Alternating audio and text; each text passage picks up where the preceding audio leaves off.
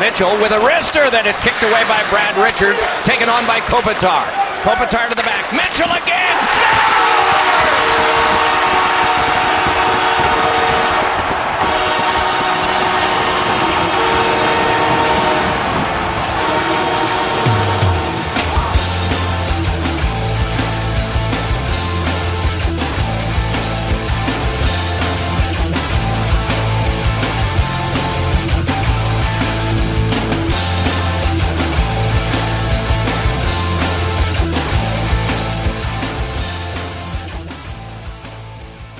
All right, so I have something I want to talk about, but I have to do it delicately because, as we find out in the past, we never know who's listening. Okay. You know, and on the few occasions where we have said things that might anger people, somehow it's always gotten back to them. Right. So I want to say this diplomatically, okay. but I have had a booking frustration the last couple weeks that is going to ultimately culminate in me just forgetting it. Okay. you know, saying, "Oh well." And it's ESPN. It's always ESPN. And I'll say this about their PR people: they're very, very good at their jobs in the sense that they must walk around with their phones in their hands, just waiting for emails, and they don't f around. hmm You send an email to an ESPN PR staffer, and you're going to get a response in four hours or less, whether it's Tuesday, Wednesday, Sunday, Monday. Doesn't matter. So that's a positive. Another positive is, from their point of view, they clearly protect their people very well. If they they do the dirty work, so to speak, they're not afraid to get their hands dirty, right? Okay. So that's good for them. Not so good for us. Like with the Trico thing, where he had said he'll he'll come on and do it every year, but we missed a year because we couldn't go to Trico. We had to go to his PR guy, and he just thought, you know, there might be better things for him to do. Okay. You know, which then maybe the next year when he came on and he loved it so much, maybe he's figured, well, maybe this is something good for him to do, and hopefully this year when we ask, it'll be as easy as last year. I don't know. Anyway, I've been trying to book. I've been trying to book a Rangers fan from ESPN. Did I mention on here who it is? I I know who you're talking about. I don't. Well, she has a different PR so. person than the one that we usually deal with at ESPN. Okay. So I emailed the guy that we usually deal with at ESPN, and he said, "This is the guy you need to Get email. Good me. luck." Okay. So I emailed him, and he emailed me right back, and then he emailed me back again and said, "This person will be on last week at 4:30." Right. And then he emailed me the next day and said, "No, she will not be on. Email me next week, and we'll reschedule." So I emailed him, and he emailed me back, and he said, "What time?" And I told him, and then he never wrote back. Hmm. So I guess she's never coming on. Doesn't seem that way. No. Frustrating, but uh, it is way better than. So we've been wanting to have Marv Albert on for a long time. This I'll say without any, any uh, hesitation, because I'm not even mad at the ESPN people. I mean, they're great to work with. Uh-huh. I'm just disappointed it didn't work out Right. for whatever reason. I don't know the reason why. Well, I guess one re- one week she must have been sick, and the next week maybe she didn't feel like it because the Rangers are down. yeah, I was gonna say maybe 3-0. she's sad. Yeah, maybe she's just not into it. But uh, we've been wanting to have Marv Albert on for a long time. We have such a great relationship with Kenny Albert, who had said, said he would do whatever he could to get his dad on, including tell his dad it would be a good thing to do. Uh, but his dad said that he would be more than glad to do it, but we'd have to go through TNT. They won't even email me back, the, the person there. Oh, okay. Deitch gave me the email, and I've sent four or five, and it must be going to their spam. I don't know. Anyway, people did agree to come on today. Good. Yeah, as they do every week. Right. So I shouldn't complain too much because people do agree to come on every week. right. Uh, this week, Rob Stone from Fox Sports is making his first appearance on the podcast. That's another that's a unique thing about today's show. We have two guests, and it's both their first appearance. Wow. Yeah, that is unique. Yeah, Rob Stone is famous for a few things. One, inventing the term ham bone. So if you're ever at a bowling alley and you hear someone yell ham bone, that's because Rob Stone invented it. And I believe it's a term that he coined for five straight strikes. That's a ham bone. That's a ham bone. Okay. As like a turkey is three straight, Right. five straight is It's a ham bone. Right, and he created that. Much to the excitement and furor of bowling fans everywhere. he split them down the middle. The pro ham bone people and the oh that's not appropriate people. Why would that not be appropriate? I don't know. Like you know how you can go bowling and there's that like lane courtesy thing Yeah, yeah. and then you'll think you're following it, but you get a stare from a guy like seven lanes down who doesn't think you're following it farther enough down the alley. I always just go one to the left or right. Right, which is what I would go as well. But some people think you should do two.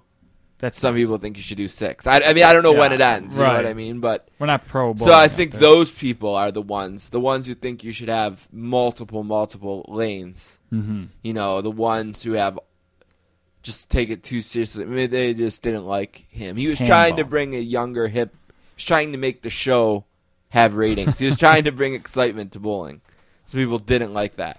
Other people would bring ham bone signs to the thing and really. loved it. You know, Oh, so yeah. so it split them. Yeah, Yeah. Well, anyway, he now works for Fox Sports. another bowling term. Split. Split. Yeah. Yeah. Uh, he now works for Fox Sports, who where he covers mostly soccer. He played college soccer actually, and uh, he at Colgate. Okay. He played college soccer at Colgate, which uh, Anthony and I call Jinx U, and I tell Rob why in the interview, Okay. so I won't go through it again. It involves me making plans to go there and never making it due to catastrophic health uh, Yeah. issues, either for myself or for Anthony.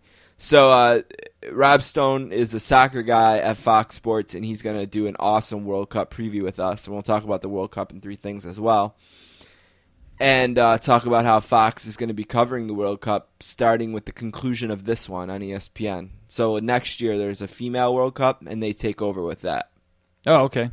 and then they have it for the next however many the contract is. Uh, although the locations of those next few might be in jeopardy because of uh, bribing scandals, they may have to pick again. uh, also on the show, Matt Yoder is the um, he's the managing editor of AwfulAnnouncing.com Okay. and he's going to join us to talk about critiquing announcers and also he's a lifelong Saints fan like myself and we geek out on the Saints for a bit. That site's fun. Yeah, it's a good site. It's a really good site. It's very uh, It's very nerdy, snarky. though. Yeah, and- nerdy. Uh, but we talk about all that, and uh, we talk a really interesting discussion about whether or not they're too niche and how they kind of fight being pigeonholed. okay. You know, because if you're just about ratings and announcers and things like that, there's maybe a limit to how many people are interested in that. That might be true, but that is whenever I hear them brought up. I mean, obviously that it, It's in it that is about right. right. Yeah. So we'll talk to him about how that how you grow that, Okay. which I guess as managing editor would be one of his jobs. Uh, so two good interviews today. We're also going to update the book club, which is really busy this month with the Cuba stuff and the video game stuff. Cuba and video games always go right together. exactly. uh, we'll end with one last thing, and we'll start now with three things. Let's play a game. All right. Count of three. One, Alrighty, I'll kick it off. Two, The oil patterns on a PBA lane are very, very difficult. three. I might be able to beat JaMarcus Russell at quarterback. This is the funnest night ever. Did we just become best friends? yep. Now let's move on to other business. I realized that open was a lot of jibber jabber with not much payoff. No, but that's. I mean, we usually do that stuff in there. Forget to Yeah. introduce ourselves, talk did- about the guests. Didn't say what the episode was. It's the 18th episode of the fourth season. Yeah, you know, I listened to uh, like the Nerdist podcast. Yeah, uh, and at the the popular one. Yeah, at the More beginning, successful than ours, probably. slightly, Yeah. a little bit. He had Tom Cruise on the one I was listening to, so just a Right. little bit bigger get. But uh, he mentions the episode number. A lot of podcasts do that. I don't. Carolla doesn't, but the Nerdist will say like it was episode five thirty one. It's like is somebody out there like keeping track of that? Like, what well, is- it's good for us. I mean, it it's just- it helps us order them and place them and find them and things like that. Right, sure. But I don't know why they need to be mentioned at the beginning. but I usually do, and I didn't right. We no right. Yeah, I guess that's more what I'm getting So at. I was too busy jibber jabbing. this is 18. Right. By the way. Yeah, Yeah. four eighteen. Right. All right. Anyway, uh, first thing today, as we've been doing the NHL and NBA finals. Well, that's it for the NHL finals, Yeah, pretty much. and it's too bad. Right. What happened is exactly what you said. Well, you said you didn't want the Rangers to sweep. You'd rather have the Kings win in seven, and it looks like it's going to be the opposite. The Kings are going to sweep. Yeah, I mean, uh, the Rangers shouldn't be in the position they're in, but they are sort of. No, I saw a friend on Facebook said something to the effect of like the West is so much better. Uh, the Rangers are embarrassing themselves, and I, I just responded They're and said not. they have been behind for zero seconds of the first two games. Right. That just sounds like someone who hasn't seen any of the right. games. Yeah. I mean, bounces happen, and the Kings have been getting bounces. They got a bounce to win Game Seven of the Chicago. I mean, Yep. the goal that I mean, Ricocheted off of three things. Right. Anyway. They didn't even know until like one o'clock in the morning Who who, scored got it, right. for it. So- you know, hockey comes down to bounces. I know uh, Mike Schopp, a guy we've had on before, says or has said sometimes it's like it stinks that more pucks don't like hit the back of the net anymore. You know what I mean? Like pucks just sometimes trickle in or bounce over a goalie or whatever. Just the goalies are too good. and the Rangers have had leads and they've blown the leads and Yeah, two two they've made leads. huge mistakes like that first game one loss in overtime is just a horrendous turnover by Dan Girardi like if you're going to lose that game you got to make them earn it you can't just hand it to them like they did there and then in game 2 you know what nobody wants to hear crying from a team that blew a multiple goal lead, lead yeah. but the goal should have never counted to make it four to three, where the guy fell on Lundqvist, whether inadvertent or not. And I'm okay with it not even being a penalty. Like it wasn't necessarily, but clearly his presence on top of him interfered with Lundqvist's ability to save the puck. And that's a rule that the NHL has admitted there's been no consistency on how it's been called, and they're going to need to spend the summer making that better. Yeah, I remember the Sabres getting the benefit of one or two horrendous ones this year where the goalie wasn't even touched. I mean, that was one that I just can't believe. I couldn't believe. Like, I was shocked that it wasn't at least waved off.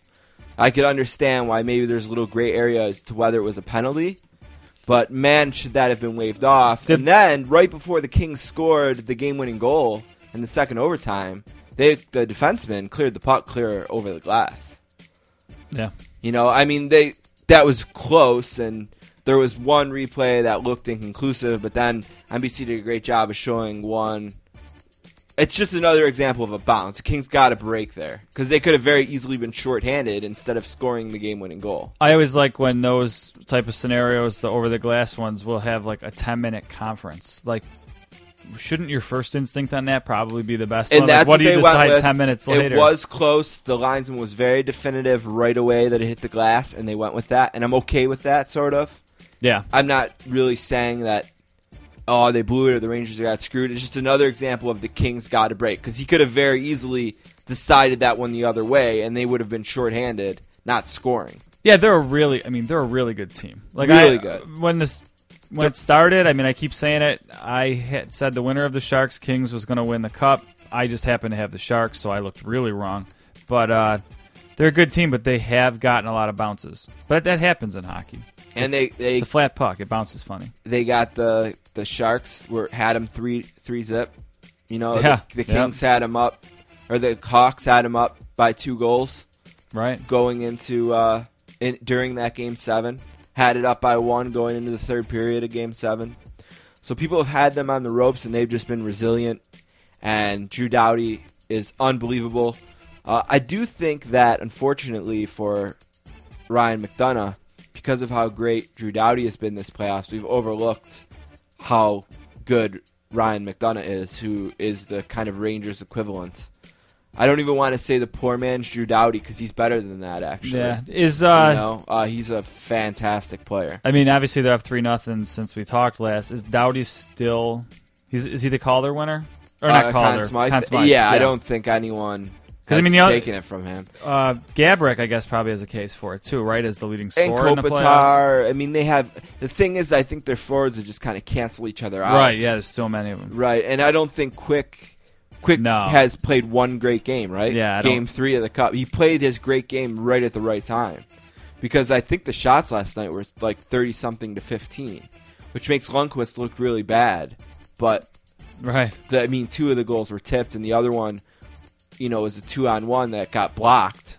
So it was just a slam dunk. You know, he tried to pass it over, and it got blocked right back to him, and the goalie's dead when that happens. Right. if you yeah. could do that on purpose, you'd do it every time. You know, if Yeah. you could bounce it off the defenseman right back to yourself, you'd do that every time because the goalie's got to react to the pass. swim by, right. And then, you know, so Lundqvist wasn't terrible last night. He just got some bad breaks, and uh, Quick was outstanding. So the Rangers are probably not going to win the Stanley Cup. The Kings No. probably are, and that's probably going to be over before it's going to capture the imagination of the country. Yeah, unfortunately. I mean, a real good playoffs. I mean, this is probably worst case scenario for Yeah, the NHL, like the two biggest out. markets. Yeah. Again, I mean, to pat ourselves on the not me personally, but Buffalo killing it. Yeah, number number two overall in game one, number three overall in game two. Yep. So great. Yeah, LA did presence do enough to uh, did get enough viewers to pass us on Saturday, but I guessing that's only because it was so beautiful here. Yeah, it's nice only out, so many right. beautiful Saturdays in Buffalo. but uh, also on Saturday. Oh wait, wait, whoa, whoa, hold on, slow down, back up. Forgot the. NBA. Yep. What a bizarre, bizarre final they're having. Last week I complained that they hadn't started yet. And today I'm going to complain that they've barely played it. Right. Like, when are these games? I'm assuming there must be game three tonight. But it didn't start until Yes. Thursday. And we should start there because Thursday the Heat had a lead. Then the air conditioning literally broke inside the arena. Right. LeBron James started cramping, Cramping, had to be carried off. The Spurs won, and everyone on Twitter was a cramping expert. Right. Yeah, I heard. Uh, uh, again, going to Mike Schopp talking about how he pulled up some article that doesn't link cramping to hydration and like they, we. I guess uh, I learned more about cramping this past few days than I would have known beforehand. But I guess uh, as much as we know, and uh, we've got people on, the, we've sent people to the moon, and we have phones that have Right. every piece of information imaginable. We don't know where cramps come from. Still, apparently, Yeah, I didn't and- know that. And uh, Gatorade was trolling LeBron. Right, and then and there then was pictures of him drinking he was Gatorade. drinking Gatorade. Yeah. He just takes the label off Right. because he's a Powerade guy for his endorsements. So, So uh, they backed off and yeah, apologized. I, I, imagine. And uh, it's just the guy's such a polarizing figure that this stuff just follows him. You know, was it you that said on Twitter, or maybe it, somebody said on Twitter, and it, I totally agree with it. it. It's not that he cramped; it's that he went off like in a wheelchair or Yeah, he got like, carried got off. carried off. Right, And like then- the dramatics of it. and then LeBroning was trending on Twitter that night. Yeah, I, ha- I didn't see any pictures people of it. but- carrying people. Oh, is that all it you know, was? Okay. Essentially, is what LeBroning was. Two people in Spurs jerseys carrying uh, incapacitated-looking gentleman or lady. Funny, yeah, but uh, I didn't get involved in it. I don't know, and I, I'd imagine that LeBron James would have been out there if, If he he, could've could been. walk. sure. And, I- And, I- then he shut everyone up game two. So and he did, and that's the next part, game two, which they waited days to play. Uh, they didn't, you know, rush right into game two. They took their time, uh, and they finally did get around to playing it. I guess Sunday, so Thursday, Sunday. So they took a couple days off there, and uh, yeah, LeBron went off, and it's tied at one. And I still think, for whatever reason, based on nothing, the Heat are going to find a way to win this. Yeah, I base it on nothing too. I just assume. Uh, to me, I mean, this isn't not to me. This is pretty commonly thought, but I mean, basketball is the one sport that one person can make a difference. It's kind of like in college. If you can get one good player, it can turn your entire your program around. And I, I don't know. I'm just gonna with only five guys on the court. I'm gonna side with the best guy on the court. So Yeah, and the the stars on the other team are ageless but aging. sure, And the longer this series goes, the longer the playoffs go, the, I gotta figure that's gotta favor LeBron. Right, but that said, I mean, smarter basketball guys than us said the Spurs. This is a dream matchup for the Spurs. So, Right? and they showed it in Game One, and Game Two is tight. So we'll see. All right. Well, Game Three is tonight, and we should be know more about what kind of series we got next week. Yeah. And if it's really good, we'll get somebody. And this is the first year of the two two one one one, right? Right? Yeah. they're- so they're- so it will be back in uh, San Antonio, regardless. Right. So hopefully they got the AC working. yeah. All right, uh, second thing, which was also on Saturday, as was Game Two of the Stanley Cup Finals.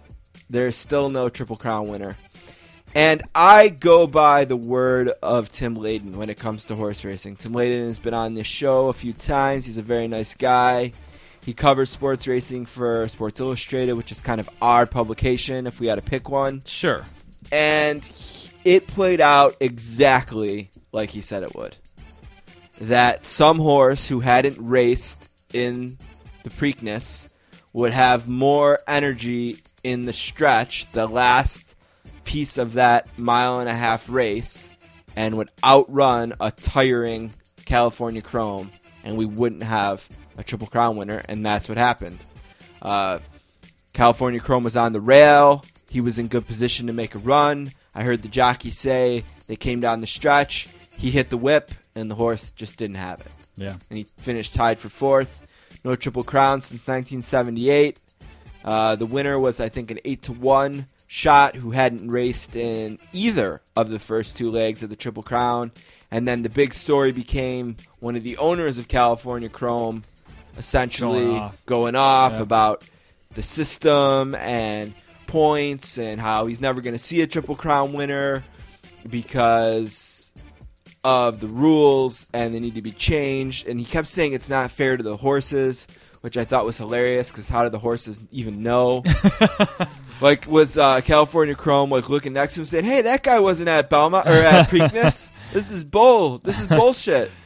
I don't. I don't think so. I, I would guess not. So I don't think I'm worried about fairness to the horses. He's just mad that he wouldn't have an essentially invaluable horse. How how would you do it differently? I mean, if you make them race at all of them, You wouldn't have any. right? left, wouldn't right? some of them get hurt? Well, only three raced. Only three raced in all three this year. So that would essentially mean so then if you don't want any of the horses who didn't race in all three, he wanted just three horses. I should know there, this, but what place did California Chrome come in? Tied for fourth. So fourth. Was he beaten by any of the other ones that ran all three races? I think all three of him, the horses ahead of him didn't race in all three. Hmm. Yeah. So I guess he has something there. I my my first thought was I have uh, some family that is more into this, and I kind of asked on Facebook, and I was late to the party, so I don't even know if I got a response. But I said, "Who's to guarantee that if the field was better in the second race, California Chrome would have even won?" Like the reason you were so close is because you get a layup for the second race. Essentially, Th- this happens all the time. So. He would have had a much tougher second race. Maybe he would have strained himself. I, I, I just don't, I don't think, think it's they- automatic. That, They shouldn't change anything. This is the way it's been forever. The second you change it and a horse wins it, it's Right. completely cheapened. Plus, it should be harder. Leave it the way it is. Everyone says that horse. I can't remember his name, and this is what hurts horse racing is. If I ask you in September who the horse was, you're gonna have a hard time coming up with California, California Chrome. Chrome, We yeah. both are. But the one a few years ago that had to pull out of the last one because of an injury, everyone said that horse may have had what it takes. Let's just wait for one of those horses to come. Wasn't there the one they put down on the track too that was really good? But That was uh, in 06. okay, so that's going back. Yeah, that was because that was during the Sabres Hurricane series. Oh, okay. Uh, that one lived for a bit, I think. I don't know if they put it down on the track. Okay, But one I- of them broke its leg on the track. but it definitely was injured, and it did die. I, I just think it might have lived for a few days. Gotcha. But I know that the Belmont is the only significant race in the United States that's as long as it is. So horses aren't bred to win long races like that, which is uh, part of the reason. But you know what? Let's just uh, leave it the way it is, and uh, it's gonna it's gonna make Belmont great every two or three years that we have a guy with a chance. Right. Yeah. And I mean, if you want, If someone's you want it gonna to win special, right? You want someone's gonna win this every four years because you change the rules. who Who's gonna care? Right. Yeah. I mean, as it, uh, this is the best case scenario for them. Yeah, They California Chrome losing this year, even if it's because a guy who didn't a horse that didn't race previously uh, won, doesn't make me any less interested next year if there's a horse Right. with two going into the third. But if he wins it this year and then someone else wins the Triple Crown in the following year, I mean, you're you're kind of a niche sport anyway. don't change it. Yeah, you don't. Whatever wanna- you do, you want people it. like me flipping on for no good reason. Not that I I didn't happen to, but you want people flipping on just to see if it happens. Miss Caster and I were at a restaurant and They had it uh, on? they had it on, and when it got time for the race, they turned the volume on. And Oh, really? Everyone was into it. And So I would I would have I mean obviously I would have watched in that scenario, but down I, I the stretch, it, it, was four wide, and California Chrome was one of the four in there. Just didn't have enough. So, So how did uh the big question is how did Uncle Paul wager this time? uh, he didn't because he was doing yard work and forgot. Oh, So he still has his winning fourteen ticket. dollars or yeah, whatever. Yeah. His three to five twenty dollar winning ticket. So twelve plus his twenty. Okay. So the OTB still owes him thirty two dollars. Uh, They bet he better collect. he better. All right, third thing this week, the twelfth, which is two days from as we record, is Right. the kickoff of the World Cup, which is in Brazil. And I love the World Cup. Yep. I'm going to say right now, it's a fantastic event. One of the most fun times I've ever had watching sports is Italy's run through it in 2006 to win. I will admit to Rob Stone in a few minutes that when it comes to international soccer, I am a traitor. I'm gonna I admit that. Uh, I primarily cheer for Italy, uh, although I do not by any means cheer against the United States. I've cheered against them one time, and that was in 2006 when they played Italy in group stages. Uh, other than that, let's go get it, USA. Let's win. Right. It's hard for me to get all pumped about that though, they're when they're leaving off one of their best Right. players out of a grudge, and the coach is saying that they're not going to win. Yeah. I say this to Rob Stone, but could you imagine Herb Brooks before the 80 Olympics saying, "Yeah, we're not winning this." Well, didn't he kind? Isn't that kind of wasn't that kind of his thing that we're not good enough? And like, I mean, that's how Miracle makes it play. So, out. do you think he Is he trying to is- motivate is, him that is, way? Is tapping into the Herb Brooks school of motivation here and looking to I hope so because I, I believe the odds of the U.S. winning are somewhere along the lines of the Bills winning the Super Bowl this year. Like literally, like if you were to bet it, I think that it's pretty site close. That uh, the guy who used to pick elections, he now does stuff for ESPN. Oh, okay. I think it's 538.com, 538.com. okay, He has Brazil overwhelmingly huge favorites. Like they're in the 99 percentile, I think, to get past group. okay. And then they're in the 30% to win it. And the next closest is like 15. wow. So apparently, You do get the home job calls though. What was it? South Korea or something had a. They played like eleven on nine. Yeah, it's in it's in South America, and uh, the last time it was there was 1978. Argentina won, South American country. sure. It's going to be very hot. Some of the games are going to be played in the jungle. There's a really really smart and funny show on HBO. I think it's called Last Week Tonight Okay. or something. And you might have seen this 13 minute clip about net neutrality and this British guy screaming about it. No. you haven't seen. His name is John Oliver. I've heard of John Oliver. Yeah, that- he's the Daily host Show. of it. Right. Oh, okay. I yeah, okay. So it's his, I guess, new show. He Yeah, was the guy who filled in, right, for Jon uh, Stewart. when He was one of the making a movie. correspondent guys, and yeah, he's he's been on there. Well, he's really funny, and he roasts FIFA this week. Oh, okay. His net neutrality bit this week is about FIFA and how awful it is, okay. and uh, I would suggest you finding it. It's Yeah. wor- worth the time. But uh, okay, couple things because we're running out of time here. We want to get to Rob Stone and hear someone smarter than us talk about the World Cup. But will you watch this? The times are very good. I think the U.S. has two games at six and one at noon. I would I would be shocked if I did not watch it. Um, I don't know that I'll sit down from the start of one game to the end of one game unless the U.S. does something miraculous. Might not have a full ninety in you. Yeah, probably not. Well, it's it's like a real ninety minutes other than the halftime, right? Right. So I mean that would it's easy to watch, I guess, from that point Yeah. of view. But uh, I would guess if I was betting on it, and I could make a bet, and the bet wouldn't sway me one way or another. I would guess I don't unless the U.S. does well in their group, and Yeah. then maybe I sit down and watch their the tournament round or whatever they call it. Well, I will absolutely be watching uh, almost every day. Saturday at six o'clock when Italy and England start, I will be But I- glued to it. I do remember watching a lot in 2006. I, th- I think we might have been in Pittsburgh for one of the games. We were on a Pearl Jam trip. yeah. Yeah, and we did watch. I remember a nasty goal. I can't remember who it might It have was been. Argentina. Italian. Oh, was it Argentina? Scored against Mexico. Okay. I think to eliminate Mexico. It was an unbelievable goal. But yeah, But, so uh, I, I I'd be shocked if it's not. This is one of them perfect things just to have on in the background, like while I'm playing with Molly or something. Like because football, if you miss a play, you might not know what happened. Ho- soccer, I mean, there's a lot of back and forth. So All right, well, let's take a break and find out what Rob Stone thinks about the World Cup.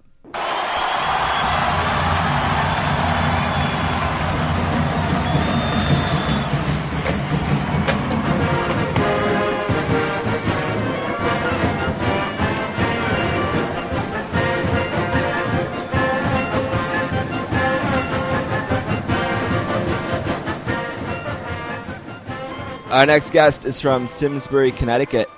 He is a graduate of Colgate University, where he played and captained the soccer team. He has called the PBA for ESPN, where he coined the phrase hambone and has covered Major League Soccer, NCAA football and basketball, and the NFL. Today he's a commentator for Fox Sports, where he covers most soccer programs and events.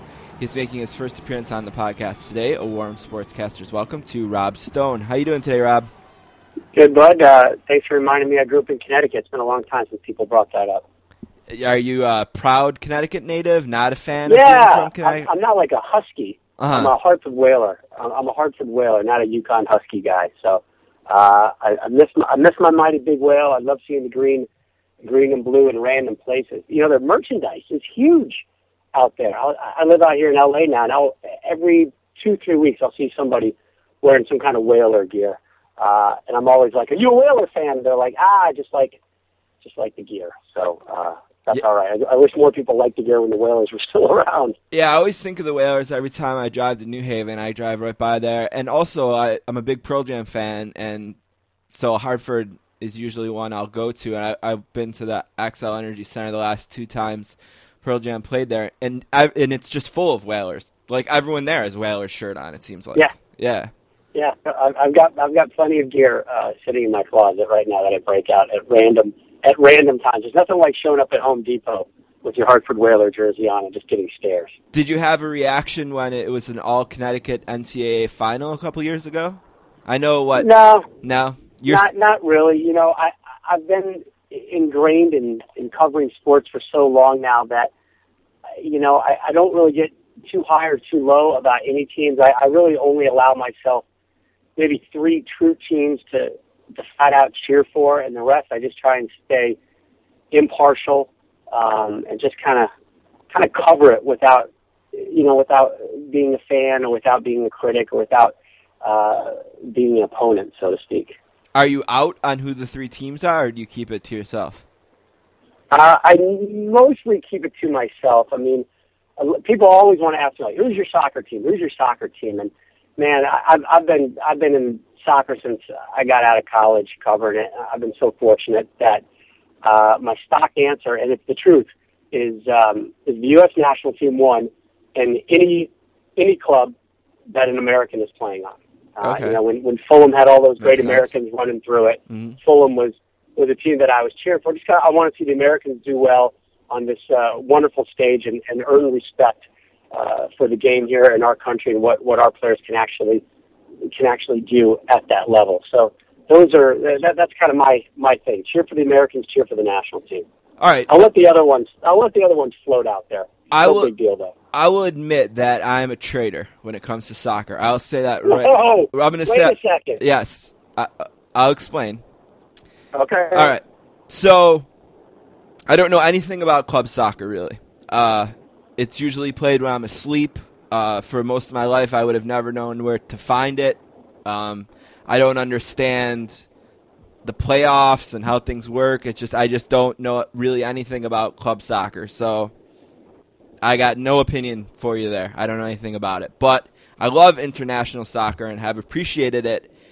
And my first real taste of it was the 1994 World Cup. Now, that World Cup was in the United States, and At the time, I lived with my great grandmother, who was is an Italian immigrant, and I am only a second generation Italian American. So that means that my grandma was also a uh, li- was an Italian immigrant as well. But I lived with my great grandma at the time, and we watched that whole World Cup together, and we cheered for Italy in the final, and watched with her as Roberto Baggio kicked the ball over the net. And she cried for her beloved Italia uh, as the ball sailed over and Brazil celebrated. And then she died like the next year. Well, I mean, she was very old. She was my great grandmother. Was you know far from a tragedy. But ever since that kind of moment, I, I just I root for Italy when it comes to world soccer. So I even uh, like I think in 2006, Italy and the USA played against each other, and everyone you know said to me, "Are you still going to root for Italy?" And I said yes because I think they can win the whole thing, and I don't see any reason to believe why the United States can. And uh, Italy did win the whole thing, I think, even though they, they tied. I'm pretty sure that was that one. Uh, and yeah, it was 2006 was when they played each other. So I am a traitor uh, when it comes to international soccer, but that doesn't mean I don't want to complain about the U.S. coach to you in a second after you I let you respond to me being a traitor. You want to make sure you have plenty of time to complain. Right, I You wa- know, uh, that, that's the beauty about the United States. A, we, a, we get to complain and feel like it's our God-given right. Right. Uh, and, secondly is that, you know, we are that proverbial melting pot. There's so many people that have uh, bloodlines that reach far beyond North America and, and the United States in particular. And as a soccer guy, as an American and as an American fan, I respect it. I understand it. But I also run into a lot of situations where I also get frustrated with the fans. That, you know, who am I to judge who you cheer for? Right? So I, I understand that. But I get bothered by uh, there's certain fans out there who have, were born in the U.S., raised in the U.S., who have no allegiance at all, openly root against the United States. And, um, you know, here in L.A., obviously, there's a lot of Mexican Americans. I get it. You want to cheer for your country, but the hatred that they have for the United States uh, in some circles, I never really fully understood. You know, I, I always felt like this country gave you an opportunity, gave you a chance. This is where you are right now. This is where you were born. I would think you would have some affinity towards the red, white, and blue, and also cheering, you know, for your country, be Costa Rica or Honduras or Mexico or of, of European descent. And uh, that that's the one thing that I, I just I, I haven't fully grasped, and I, I probably need to get over it and move on. But um, I guess I, I'm saying is I'd like to see more American being American fans, and it is growing. That number is certainly growing. I see it, and it's it's laid out in front of our eyes every four years at the World Cup. and I've only rooted against them the one time.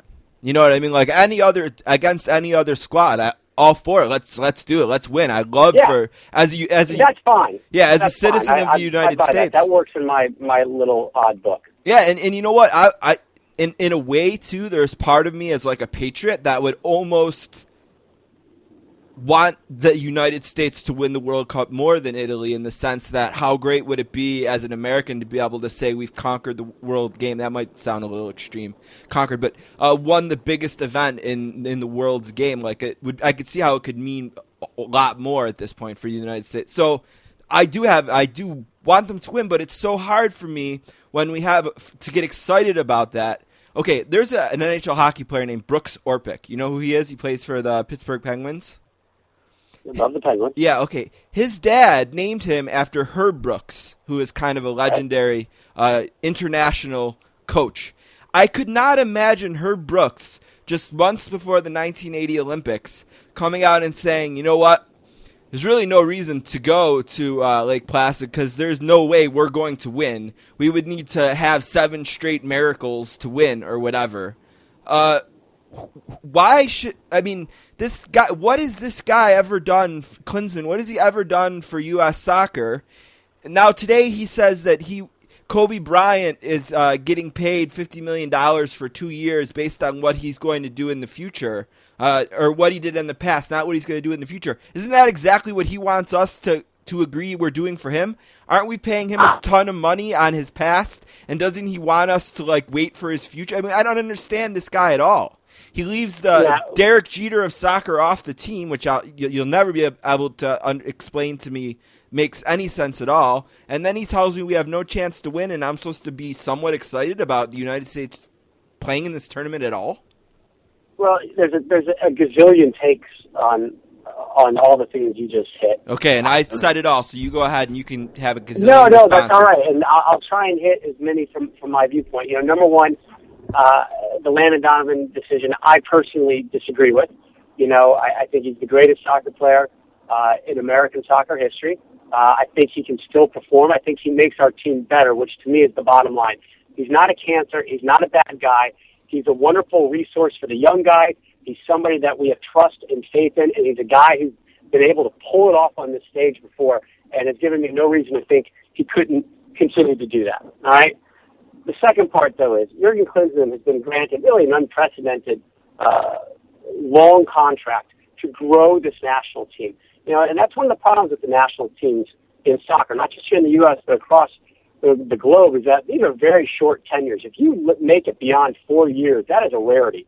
Uh, if you make it beyond two years, you, know, you should consider yourself lucky. Jurgen Klinsmann is going to be around at least under contract now for eight years.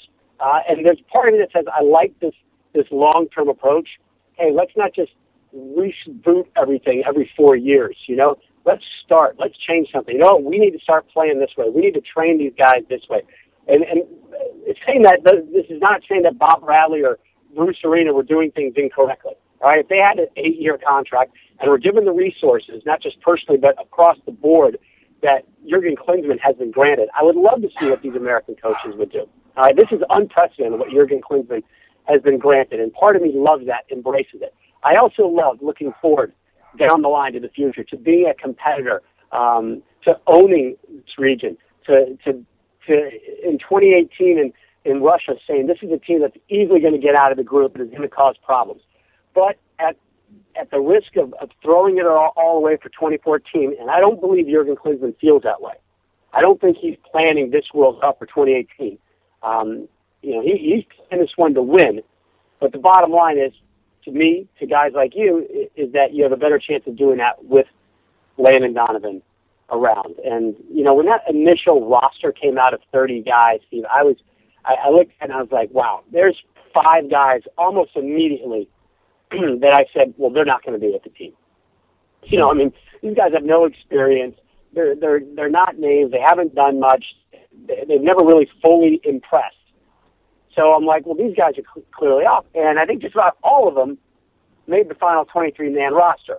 Um, and you know, for different reasons and different positions and and cover and things like that. But it's all very confusing, and, and I think the the biggest thing that really bothers me is that uh, the the the decision not to have Landon Donovan on the team has has soured a lot of people, and it's kind of turned them off to the U.S. team in this World Cup. I think they wanted to cheer for him and the team. They wanted him to be that hero. Um, he was somebody that so many fans could relate to. You know, I mean, would would would the U.S. Women's National Team boot Mia Hamm off the team?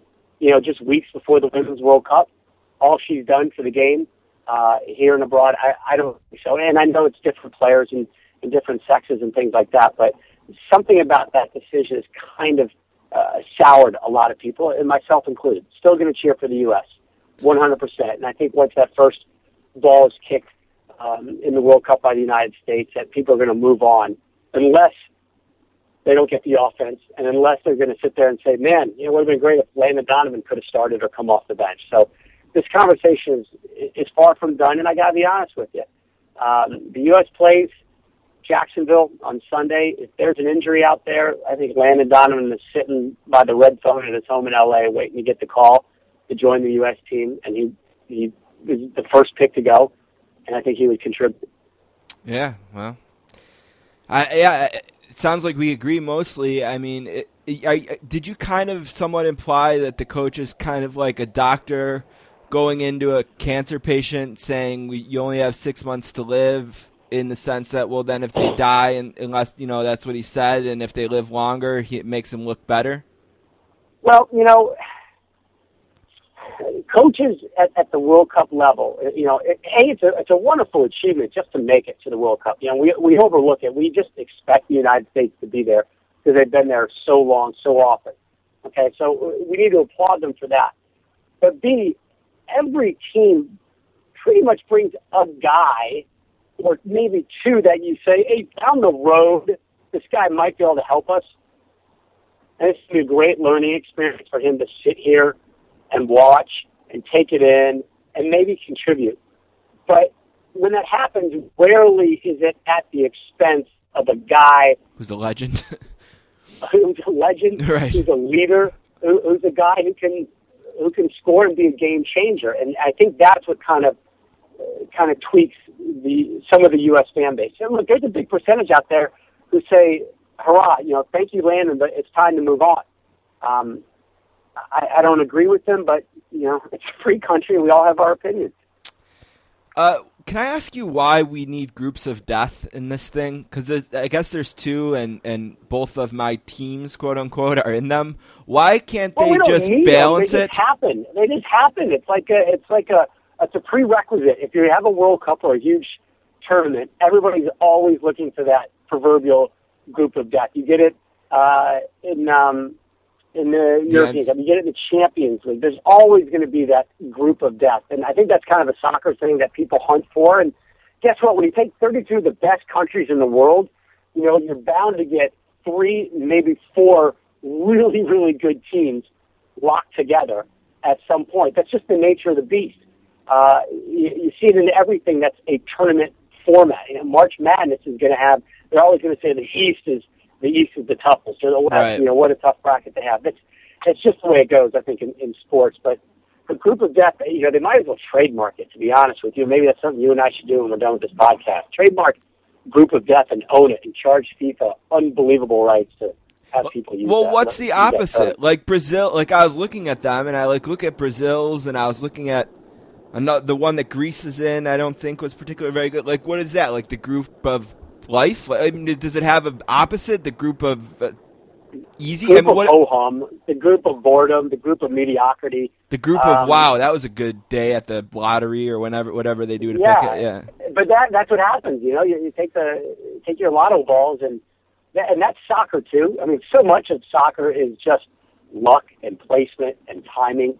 Um, you know, it's Champions League. Who do you get paired up with? Wow. You know, is it is it going to be Real Madrid or is it going to be some team that's in fifth place in Germany? You know, and it's just it's just the way things go, and I, I think it adds some of the intrigue and drama to it. It also makes it a little a little maddening at times. Now- but, uh, that, that's the beauty and the charm of this game. I know that sometimes we will anoint groups the group of death based on how countries are ranked by FIFA, and that then we can get to the actual event and realize that the rankings themselves were probably dubious because the teams don't play up to their ranking. And I'm just kind of throwing it out there that maybe you think the team this year that is way overrated in FIFA's rankings, is, it's got to be Uruguay, right? Uh, you know, when you got a guy like Luis Suarez on your team, um, yeah, yeah. you always kind of have that little extra bit of hope Okay. uh, and that and that little edge where you're saying, you know, we may be even across the board at midfield and defense and and goalkeeper, but when we got a star striker, one of the best strikers in the world, who's on on on fire in absolute form, you start thinking, you know, maybe we got a little edge here. And another thing about the World Cup is is home field. Uh, host countries traditionally do very well. I mean, all you need to do is go back to 1994 and look at the U.S. Um, and you also happen to do well when you're on your continent. More times than not, of course, this tournament is played in Europe. Right. You're going to find European teams moving on. And but when you go to South America, when you have a collection of some of the best countries in the world banging it out in comparable qualifying, and now you get them on relatively familiar surroundings, I think you you kind of give them a little extra check uh, in the success department this summer. Now, here's what I, I think I know from collecting information and trying to prepare for this. So, it hasn't been in South America since 78, right? But Argentina won that time, and they were a South American team. The last host, Diego Maradona. right, the last host that won was 98 France, I believe. So, it's been a bit, so it almost seems due, kind of.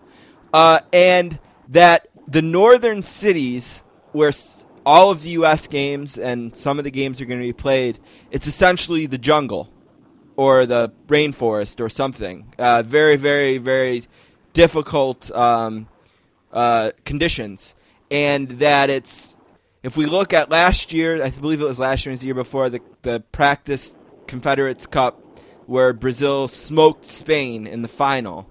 That maybe that game is a preview of European teams potentially struggling in the in this tournament. Uh, Did I put all that Yeah, together think- correctly? Yeah, uh, most of it. I'm not going to say all of it, but most of it. I'm not an editor over here. Okay. Um, you know, there's only really one kind of rainforest, hardcore jungle, tropical venue. Uh, but look, it's Brazil in the summer, right? It's going to be hot Right. and sweaty, uh, whether you're on the soccer field, in the stands, uh, or in the nightclubs, right? So let, let's get that out of the way. And I, I think the English teams, you know, the European teams, they always have that stigma on them. Oh, they can't handle the heat. You know, give them extra SPF. You know, I, I think that's a bunch of malarkey in the sense that these guys are absolute athletic beasts.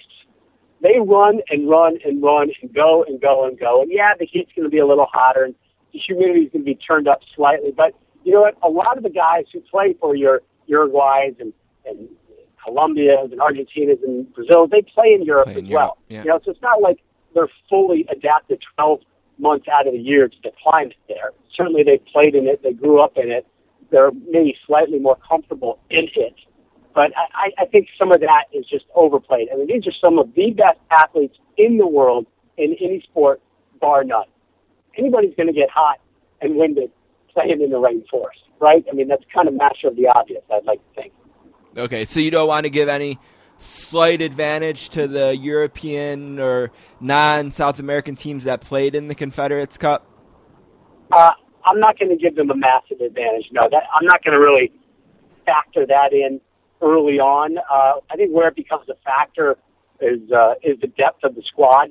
You know, if we're talking about a certain European team, how deep can they go? Is it their starting 11 and then, you know, hold your breath? Is it a team that can go 14, 15 deep? Is it a team uh, that maybe is hit by injuries in game one or two and is suddenly, you know, uh, forced to play some of their vets longer minutes than they would like to? I think that's when it starts kind of really becoming a, a more of a heated discussion.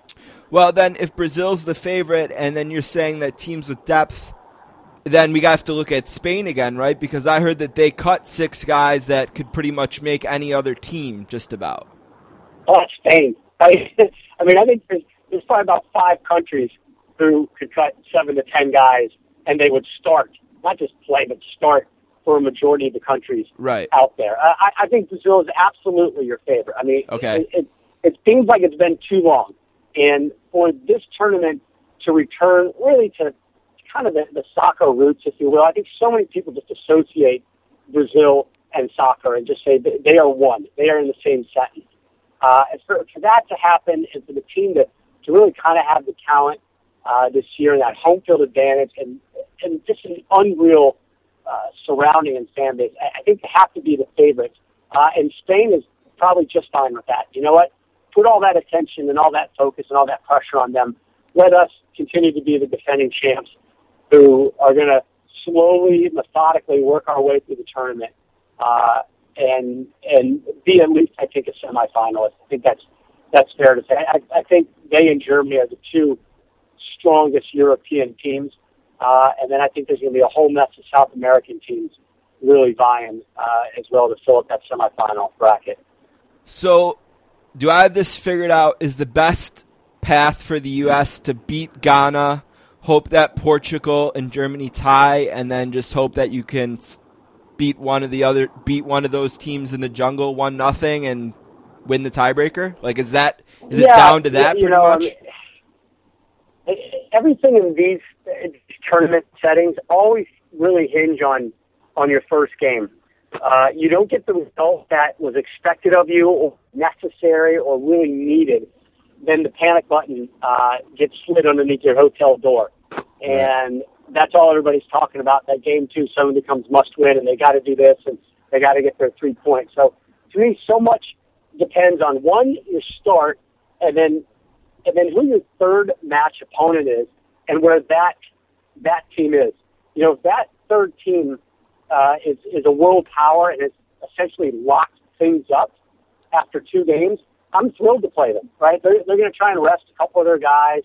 They're to they're to downshift a little bit. And I think that's a great time to kind of swipe a point from them, uh, or or maybe more. But everything hinges. Everything hinges on the first game.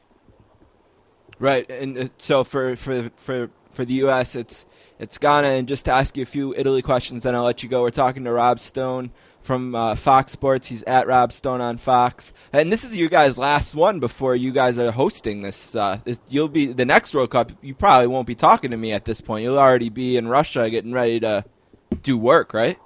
You, you've got my phone number now. You can hunt me down. I can- you know what, what? What you need to remember, though, actually, is Fox takes over uh, World Cup duties immediately after this men's World Cup, which means Right, because there's a next women's summer one. in Canada Right. there's the women's World Cup on Fox. Right, that's right. Women's one. Yeah, right. Very nice. So you're ready to roll. I'm sure. Is probably can't wait for almost. You're looking ahead to 20. You're like Klinsmann. You're like, eh, this one, all right, whatever. But 20, I 2018 wish I, had is his, I wish I had his paycheck. And you know what? There's no guarantees that World Cup's in Russia. And in, Right. in 2022, I don't think there's any guarantees that that one's yeah. Jeremy Qatar. I Schaff mean, just flipped everything upside down, right? Yeah, I, I mean, I, I think there's there's a lot of pieces that are going to fall into place as soon as this World Cup is done. Um, you know, reports are going to be released, decisions are going to be made, um, and it's it, it, it just it just stinks, right? It really kind of smells like there's something bad, uh, really for both of those, to be honest with you. And uh, it wouldn't surprise me at all. It'd be absolutely groundbreaking and, and and just shattering the stratosphere of the way soccer has been dealt with uh, for decades and decades. But it wouldn't surprise me if one of those gets the rug pulled out from underneath them, even though so much has already been invested in these infrastructures um, in, in Russia and, Qatar. But hey, if it's crooked, it's crooked, and you got to make a change. Right. All right. So it sounds like everyone, everyone, no one is picking Italy at all for anything really, and that I think would be great for them. In this, in a like what you said about Spain, I think it would be the same for Italy. Right. For them, they just go in. The first thing they have to do is beat England. Right. If they can beat England, uh, then you know they could assume that they can beat. They're going to have to be able to beat Costa Rica if they're going to be a real threat in the tournament and then hopefully the match against Uruguay won't matter. Right, that's Yeah, kind of- certainly it, that's certainly, but you know that that's certainly Italy's thinking. Is, Right. You know, get their two wins, and then you know that third game essentially should be uh, non-imperative. And and, I and again, it go, it goes back to that first game, and you know what? England's saying the same thing though. Right, England's exactly. saying, you know, we take care of Italy. We're we're the team that's battling with Uruguay and and Costa Rica. Man, I tell you, on this stage, they are tough. I know they've been dealt a, a big injury blow, but the CONCACAF teams really, people really look down on them. Um, and I don't think people expect much of such a small country like Costa Rica. There is some talent in that country, and and they're one of those deals I don't think you really want to face, and you certainly don't want to give them any any confidence going in. But I think clearly, you know, Costa Rica is that that team that's been pegged for that fourth spot in the group, and then it's it's the two it's you know the two European giants in Uruguay battling it out. right. Well, I guess we'll have to see what uh, Buffon and Pirlo have left. I think that that I mean they were great last summer. That was that was last summer, right? The Confederates Cup. I'm not thinking of two years ago, am I? Pir- Pirlo still got it. Don't worry about last summer. You know, Right. worry about this spring. They were great did. last summer. You know, right? he's ageless. He's just such an impeccable, you know, human being. He's got that look with that beard. You know, I, I Right, imagine yeah. him, you know, spelling like Dos Equis Italian. You know, the world's most interesting man in Italy type thing. Um, I, I, I like it. And Balotelli is going to Right. create. He's the man. he's going to create drama and conversation. He's already Mhm. doing it with uh, uh, some uh, some photographic tweets that he sent out recently. I, you know, I think Italy, Belgium, um, countries like that are really kind of kind of lurking there in, in the shadows and, and enjoying that no one's really discussing them too much because uh, I, I think they can cause some damage. And they have to have a little bit of confidence against Spain, having only lost to them in penalties in the big competition last year. You know, I mean, they could have won that game easily. And I mean, they lost in penalties, and it was like 13 penalties. It's like it went on forever before that. You know what I, mean? you know, So the you- other thing, Spain is a, a notorious slow starter in these big competitions. Um, you know, they, they they build their they build their way up. But if you catch them early, you, you know, you might be able to steal a point from them, uh, or or even more.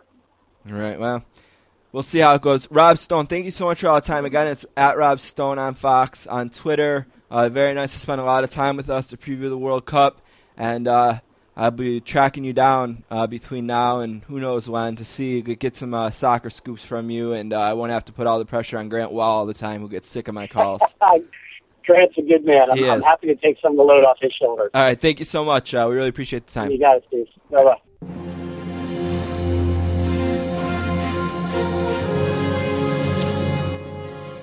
All right, I want to thank Rob Stone for being on the podcast and talking soccer with us. Really looking forward to the World Cup here in the next 30 days or so. Should be a great tournament. Uh, I guess I know I mentioned uh, I'm an Italy guy. Love for, to see them win their fifth World Cup. Love, obviously, to see the United States win their first, although their coach has already made it clear they won't.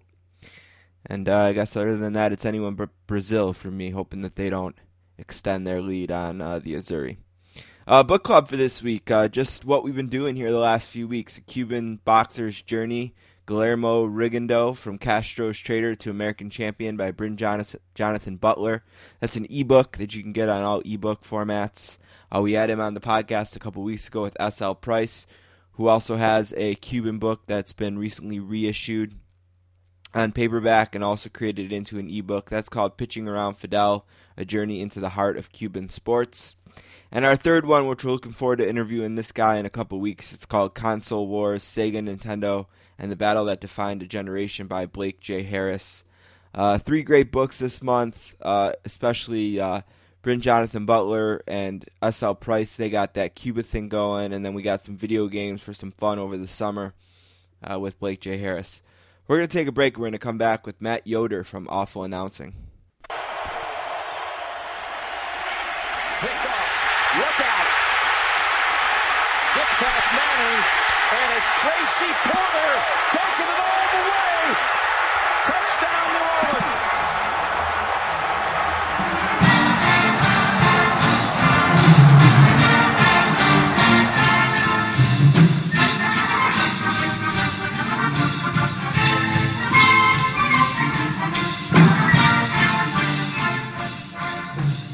Our next guest is from Columbus, Ohio, and is a graduate of Ohio Wesleyan University.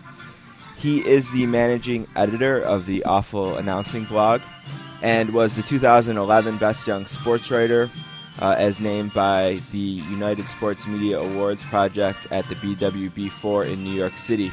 He is making his first appearance on the Sportscasters today. A warm welcome to Matt Yoder. What's up, Matt? Thanks for having me. And I have to say, above those honors appearing on your podcast, tops them all. And it warms Oh, my heart sure. to have not just the Ohio Wesleyan team played as an intro, but the greatest moment in sports history uh, as well. So thank you for having me aboard today. As I sit right now, I sit next to a giant uh, fat head of Tracy Porter pointing at the end zone. It's pretty sick. It's uh, four foot by six foot, I think. I got it for Christmas one year, and it's just him pointing, and Scott Shanle and uh, Will Smith are pointing as well. Wow, that's a that's Yeah. in fathead form. I had no idea. See, I, have the picture, you know, the Sports Illustrated commemorative cover. Right. I think a pennant is somewhere in there, but not the fathead. I, that might be on sale nowadays. They'll have to to go and search that out. You know, I got to uh, interview Trico a few times, and I obviously talked to him about uh, the the pump block. We got to talk about that in detail. And then the second time he was on, since we had already talked about that, I talked about one of my other favorite Saints touchdowns of all time, and that was the Devery Henderson touchdown in the Patriots game, the Super Bowl season, when he was literally the only player on the television. Like you could have a 90 inch television, he's still the only player on there. And uh, someday I got to get Nantz so that we can talk about that Tracy Porter pick. But That would be terrific. And Yeah. the thing that I remember about most from the call of that play was Phil Simms saying that on that play, I think it was a third and five. He Yeah. said the Saints should sit back in coverage, and they came, and then Tracy Porter read the route that Reggie Wayne was going to run, picked it off, and ran into immortality. Uh, and in, in Simms' credit, he did say that he was immediately said he was an idiot. He says he's like, yeah, I said that they shouldn't. Well, they sent anybody, everybody. I think is the quote. So I've watched that clip a thousand, two thousand times. I don't know. Uh, I want to geek out on the Saints, but before we get too far carried away into that and everyone uh, tunes us out, I wanted to ask you a little bit about awful announcing and uh, and uh, kind of. I know that you've come in, you came into it kind of after it was on a little bit of a hiatus. I guess I was kind of researching a little bit of the history of it, and it seems to me like awful announcing lives in this world of underappreciation, but appreciation. Whereas like everyone who's important always references it and how great it is, yet it still feels undervalued a little bit to me or underappreciated. Because it seems like Wow. whenever I'm either reading something about sports media, it's either from there or sourced from there. Well, I appreciate the the thought that we are underappreciated. I guess I guess I would rather be underappreciated than overappreciated. But I guess my journey with the site did start kind of in the I like to call it AA 2.0 um, because Brian Powell did an amazing job with the original version of the site. That really was one of the pillars of the the sports blogosphere. You know, I, I like to kind of brag about this, and it's nothing that I did. But there's three blogs mentioned in the ESPN book by Jim Miller, the number one bestseller. It's Deadspin, it's The Big Lead, and it's Awful Announcing. Um, and that was what he built. And so when I came in at about 2010, 2011, um, it was really a challenge to live up to that, to what the site has done. And I like to think we've built on that foundation, done some different things, tried to stay true to that core as well, but also expand it.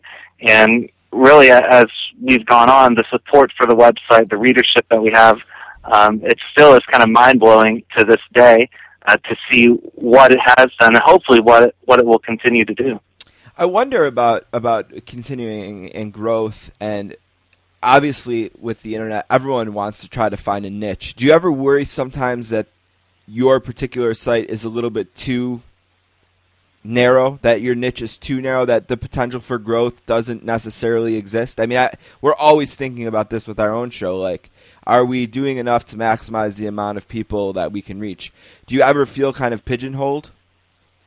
That's a really good question because that's kind of part of the expansion uh, that we've done in the last couple of years because there's only so far a, a blog about announcers will get you. And so that's why we kind of went just beyond, you know, announcing flubs and mistakes and whatever, and went into more of the, the news of the, the sports television industry. Uh, we got into Twitter a lot and stories that were happening there. How does social media have an impact on sports? Uh, some of the rights deals, even in the last year or so, we've had to break some stories of our own with some of the connections that we've made with people in the industry who have read awful announcing and appreciate, thankfully, what we do. So that is a really good question because I find myself, you know, there are viral stories that happen that, you know, I would love to get a hold of. I'd love to get the page views for it, but I have to to think about that balance. Does this fit with our overall mission of the site, or does it stray too far away from it? Yet, does this kind of pull us out to a wider audience? So I think with everything that we do, we're always kind of walking that tightrope to, to not stray too far from that core, I guess you could say, niche audience that we have, while also trying to get us in front of new people. So that's, it's a really good question, something that we definitely think about constantly. Yeah, it's it's like a little bit of a paradox for you guys, I'm sure, because you don't want to annihilate. annihilate that's great. You don't want to alienate what has gotten you to the point where you are, but you always want to grow. I mean, everyone in uh, in media, you always want to grow. What about uh? Exactly. Right. Um, and, you know, with that, I think some people might look at the name Awful Announcing and say, oh, well, all they just do is rip people. Well, the best compliment that we can get from anyone is that we're fair. So if you make a screw up, we're going to call you out on it. But if you do good work, if you do great work, we're going to praise that. We're going to lift that up. We're going to compliment that and bring light to it because, you know, I think there is this perception that the sports blogging world is just, you know, nasty trolls who just want to see everyone fail. That's not the case. You know, not everyone deserves to be ripped to shreds like Skip Bayless does.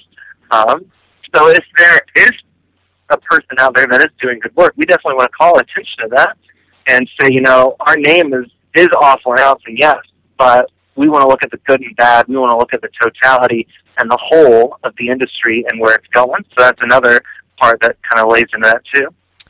Do you feel like you guys are sort of What, what do you think about like the Richard Deitches of the world? Do you view him as a competitor, or do you view him as someone who's only bringing more people interested in what you're writing about?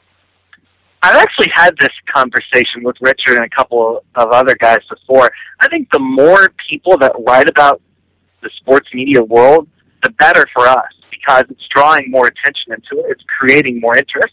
Now, do I see Richard Deitch as a competitor? Absolutely. If he has a story in his Monday media column that I've been working, he has some breaking news that I was trying to chase down myself, you know, and I lose that story to him or anyone else, then yeah, you know, I'm going to feel a little salty about that. But I also think that since it's kind of a, a smaller, more specialized beat, uh, that it's important that we can work together on stories and try to, to create that interest. Because I, I think me and Richard, we've both noticed over the past few years that there is an increased appetite out there for sports media news and information analysis um, because you see, I think more fans are, are are turning their eyes to the importance that you know ESPN and their cable subscription have uh, over the sports world, and why it matters that ESPN gets over five dollars from every single cable subscriber and can print their own money for all eternity, where NBC and Fox are getting twenty to thirty times less that, and that that stuff matters not just to media guys like us, but that matters as far as sports as a whole and who's paying for what and who gets resources for what. Um, a great example is the new MLS deal. I mean, that is a, a contract that can fundamentally change soccer in America just because of the exponential increase in television revenue. That's one of the, the missing pieces for MLS. So I think that people are be- becoming more aware of the importance of the media world and the impact that it has on sports. So yeah, we're competitors, but I think we're also working together to, to maybe give a boost in coverage to this field and this beat that is, is gaining more following and more attention. You know, we know Richard really well, so I can joke with him, uh, and you have to really, if you're going to have him on, you have to be ready to joke with him because he's going to come at you. You have hard. to be ready for yeah, anything You have to be ready because. I've had Richard on too, and I've had many Yeah. conversations on and off the record with him, and you never know quite what you're going to get. Um, whether it be uh, his NWO YouTube videos or um, his pop culture references, uh, anything involving Darren Rovell. I mean, there's a lot there with Richard to to kind of play off of. Yeah, we like to say that we made him famous, and if we didn't make him famous, we at least were the reason that people know he does have a soft side. Uh, you know, but um, I guess we joke with him about that, and we also joke with him about his agenda and like I say, all right, so what is on your sports media agenda today? Like what, like and and he doesn't even. I don't even mean it as like a, a negative. Like he knows that there's certain things that he does use his power on Twitter to try to push, like Skip Bayless, as you mentioned. And I was wondering, is there any, is there any, does awful announcing have similar missions? Are there any things in the sports media world that you use the site as a vehicle? And and I know the word agenda makes it sound really negative, but I don't mean it in that context. Uh, do you know what I'm trying to get at, sort of? Yeah, yeah, and I, I think it's an interesting question. I, I guess I wouldn't say that it's an, an agenda, so to say. I mean, you know, I, I don't really wake up in the That makes in it the morning sound really say, oh, geez, how can I Yeah. how can I get a dig in at Skip Bayless in a tweet today, uh, or anyone else, or any other cause that we might have. Um, I guess I would differ in that regard. That you know, we're we're more trying to to give it up to the readers to decide you know, what are their agendas? What are their goals? What do they want from their sports networks? Um, and if we can pre- present information, if we can present some analysis in, an informed, mature way, um, and maybe make people laugh uh, every now and then too, or maybe cringe at some of our attempts at humor as well, um, then you know, hopefully we're doing our job. So I, I think I would leave more of the, the agenda side to the readers and to our audience and have them decide uh, and voice their opinion, what they want, uh, and what they desire from their sports coverage. Uh, at the end of June, or I guess we're in the sort of the beginning, middle of June here. Uh, one thing that I always wonder about sports media is how people who critique it feel like the NHL and the NBA have been represented by their partners during the long springs that they have for the playoffs. How do you think that each league has uh, been represented by their partners here? What do you think has been good and bad about the coverage of both uh, playoffs during these long couple of months that each league has, sort of to themselves? You know, NBC Sports Network really doesn't get the credit it deserves for the depth of quality and coverage. And I know it's easy to poke fun at NBCSN because of the hunting and the fishing shows and some of the other things that they've done. And, they're not really in this race with ESPN, but what they've done, what I really like about their strategy as a network, is they have seen opportunities where fan bases have been underserved by ESPN and the industry as a whole, whether it be Formula One, whether it be soccer, whether it be hockey, and they've gone all in on those sports and really given great dedicated coverage. You know, the NHL comes to NBC, like we're not getting any love from ESPN. We know that, but what we as you know NBC and the NHL can do is give our fans that show up night in night out the best coverage possible. And when you have guys like Doc Emrick, Eddie Olczyk, um, Liam McHugh hosts the studio show, Kenny Albert, who's uh, been a big voice throughout the playoffs, Unbelievable. Yeah. you can serve those fans in the best way possible. And if anything, you know, I know Steve Lepore, who who maybe knows more about hockey media than anyone else in this country, who writes for us now, who's been a great addition for us, uh, has praised NBC, but also said, look, you guys can do more. You know, when there's a night off, come to these guys, give them a studio show, give them an analysis show, give us something NHL related before six o'clock in the daytime. So if anything, if there's a challenge for the NHL and NBC, it's to expand upon what they've already done. The NBA, it's a totally different scenario because you have two different networks that provide coverage. And I know it, it's funny every time I we reach the NBA Finals and TNT gives up the ghost for the year. I always get questions. You know, isn't it sad that that we don't get inside the NBA anymore? Charles Barkley and the gang have disappeared. I think that shows the respect that people have for TNT's coverage. ESPN's kind of the missing link there because I don't think their NBA guys get obviously the same amount of depth that TNT does. But I'm a really big fan of Mike Breen and what he does, and he's really one of the more underappreciated uh, guys in the business. I know there's some give and take with their studio show, but I think the fact that they have a host now has greatly improved it. So I think they're on the, the uptick as well. So overall, when you look at the coverage of the NBA and the NHL on, on these networks, I think fans of both should be pretty happy with what they're getting so far. Yeah, absolutely. I, I, I totally agree. We're talking with Matt Yoder from AwfulAnnouncing.com. Uh, I want to get one more media question, and then we'll talk a little bit of Saints, and I'll let you go. Uh, so now that the NHL and, and the NBA Finals are kind of winding down, no time. We got another huge event. Uh, Rob Stone is also on this podcast, so I know he's really looking forward to the next World Cup for sure, as Fox Sports is going to take over. Uh, what are you looking for from ESPN here in the next couple weeks as they uh, broadcast one of sports' biggest, the biggest sporting event in the world? I guess, really. You know, I've said it time and again that ESPN's global soccer coverage is the best thing that network does. When you look at the 2010 World Cup and what they've done with the U.S. national team and the Women's World Cup, don't leave that out, of course. What they do should be the standard for the rest of the network.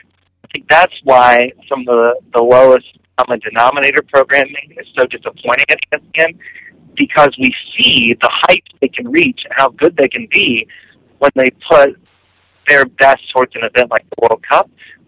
If you're looking at a media storyline and a perspective there, I think the most compelling factor is who's going to end up calling the final with Ian Darke. There's a lot of great analysts there.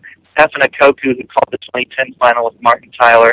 Stewart Robson, who, if you're familiar with any English national team games that you see on, on Fox, you're familiar with that voice. And then Taylor Twellman, who I think is probably the best American soccer analyst that has worked on television.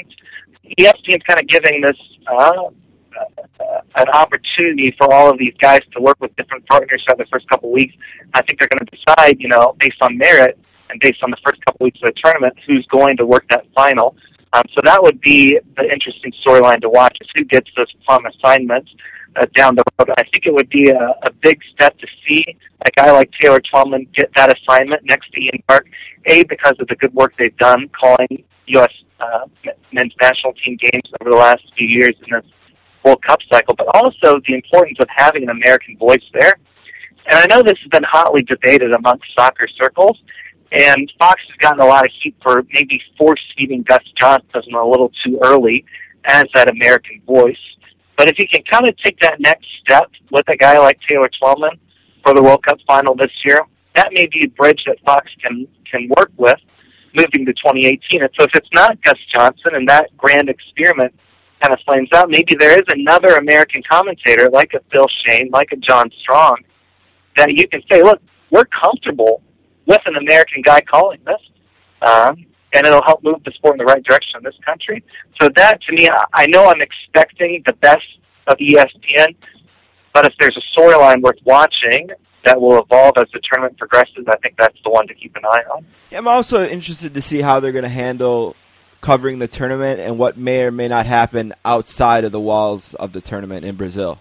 You know the Yeah, that, what- that's another real interesting Yeah. one because we've seen ESPN come out and say, look, you know, we want to keep the focus on the tournament, but we will cover outside stories as the news dictates. So if there is something that happens in Brazil, I think ESPN has enough resources on the ground um, to cover it and to do it justice. But that'll be very interesting to see as the tournament unfolds. Yeah, absolutely.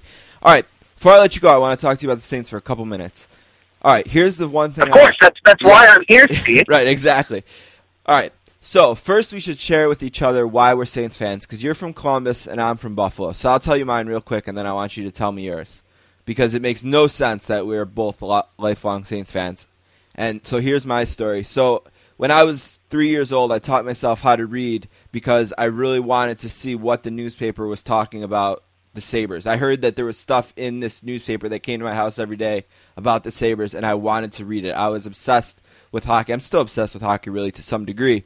Uh, but I loved the Sabres, and then I found out that more people in my city maybe like the Bills more. And I got frustrated with the fact that anyone would consider paying any attention to the Bills as opposed to the Sabres, and it just turned me off. I didn't want any part of the Bills because they took away focus from the Sabres. And really, football was that way until I was six, going on seven. It was January of 1987. I sat down one day begrudgingly to watch football with my dad, and I said, Who's playing? And he said, It's the Vikings and the Saints. And he told me that the Saints were this terrible team for uh, 20 years that they've been in the league at the 67, 37, yeah, 20 years they've been in the league at the time. And uh, this is the first time they're any good, and they're hosting this playoff game and the strike. And he's telling me all about it. And I said, "All right, I want them to win." And of course, they get off to a great start, and the Superdome looks so cool, and they look so cool, and then they end up losing, you know, 48 to 10 or whatever. And I was just, I was in. That was my team for life right from that moment. So that's my story. That's why I'm a Saints fan. Why are you? To tell you the truth, I have no idea. Okay. um, because my my Saints fandom goes back before the time I could actually form cognitive memories in my brain. Um, I just know there's like old family VHS footage of me um, when I'm three years old at Christmas, like really excited to get Saint stuff. Um, I think you know I've been told differing theories throughout my life. You know, maybe I really like the logo. Maybe I subliminally like the black and gold colors because I also kind of grew up a fan of Missouri basketball and the Pittsburgh Penguins. Um, I have no idea if, if that's true or not, but for whatever reason, before I could even remember, I've I've been a Saints fan. I've been a diehard, and it, it sounds like we kind of grew up in the same era because you know I, I kind of came into my Saints fandom in the late '80s, early '90s with the likes of the Dome Patrol. You know, Eric Yeah, Martin absolutely. was my childhood hero, Bobby Hebert and the like. So I have been there since that time, all the way through the Ditka era, through Billy Joe Tolliver and Billy Joe Hobert. The same time. Um, so if you can survive that, then you know you're a fan for life. Absolutely. Um, so it's it's kind of weird, you know, growing up in the middle of Ohio and being a Saints fan. Like, you know, God bless my mother. She had a, a friend that she worked with who had relatives in Mississippi, and that was the only way she could get Saints stuff from me at Christmas was to get stuff sent up from Mississippi because you know this was the days before something called the internet and uh, Amazon and things. So that's how far back it goes. I'm in it for the long haul, um, and you know I just I, I always told myself you know all I asked for was one Saints Super Bowl, then I would be happy for life as a sports fan. yeah, how now I kind of wish I would have asked for more. yeah. Um, but it is what it is, so we'll just we'll take what comes now, I guess, and and call it gravy. Yeah, I, my first the first Saints game I was at was in Buffalo. Well, technically it was the second because they played here in the preseason, and I went to that as well. But during the '89 season, I was at the Bills and Saints game in Buffalo. That was uh, in a snowstorm, and John Forcade was our quarterback that day, and the Saints won. And I went with my dad, and obviously I was cheering for the Saints. And at some point, he got annoyed with me, and he made me go sit down, like about six rows down. Like I said, it was a snowstorm that day, and so I'm cheering for the Saints. It's about clear they're going to win, and I get hit with the first snowball, and then the second one. I look back, like who's throwing snowballs at me? Maybe my dad will help me, and it was my dad and his friends were throwing snowballs at me, so that wasn't very nice.